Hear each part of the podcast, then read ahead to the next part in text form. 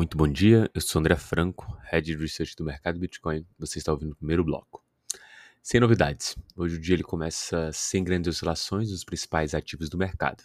O Bitcoin segue sendo negociado a 42.800 dólares e o Ether a 2.500 dólares.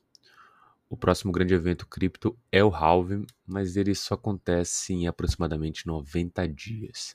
Até lá a gente deve ter um cenário aqui respondido pelas notícias do momento, quer sejam elas boas ou ruins.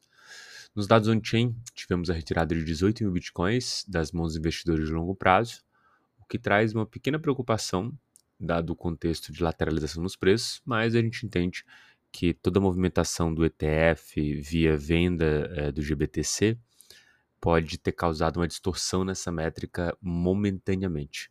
Então a gente tem que aguardar aqui para entender se isso reflete mesmo o mercado em si ou é um movimento pontual de alguma entidade, como o caso da Grayscale. No Ethereum foram 34 mil Ethers de saldo líquido positivo colocados em stake. Outras notícias, é, o preço do Ether aumenta à medida que as transações da rede atingem máxima em anos. De acordo com o, a The Block, a média móvel de 7 dias de transações diárias no Ethereum aumentou de 1,1 milhão para 1,3 milhão na semana passada. Essa é uma alta que não é vista desde novembro de 2021, quando o Ether registrou alta histórica de mais de 4.600 dólares. Segunda notícia aqui, muito positivo para o Bitcoin, a correlação do ativo com o ouro aproxima-se do máximo histórico à medida que os ETFs vão chegando ao Wall Street sendo negociados a correlação do Bitcoin com o ouro está atualmente na casa do 0,76 ou 76%. Essa perspectiva pode ser muito positiva caso a gente tenha um cenário aqui de fuga para ativos é, hard assets, né? basicamente na ideia de que você tem uma desvalorização da moeda, é, principalmente norte-americana, você fugiria para o ouro e dada essa correlação, o Bitcoin pode se beneficiar desse crescimento também, dado que a correlação é reflexo da evolução das narrativas. Por último, Grayscale, BlackRock e Fidelity dominam o mercado de ETF à vista, com quase 90% do volume no terceiro dia de negociação.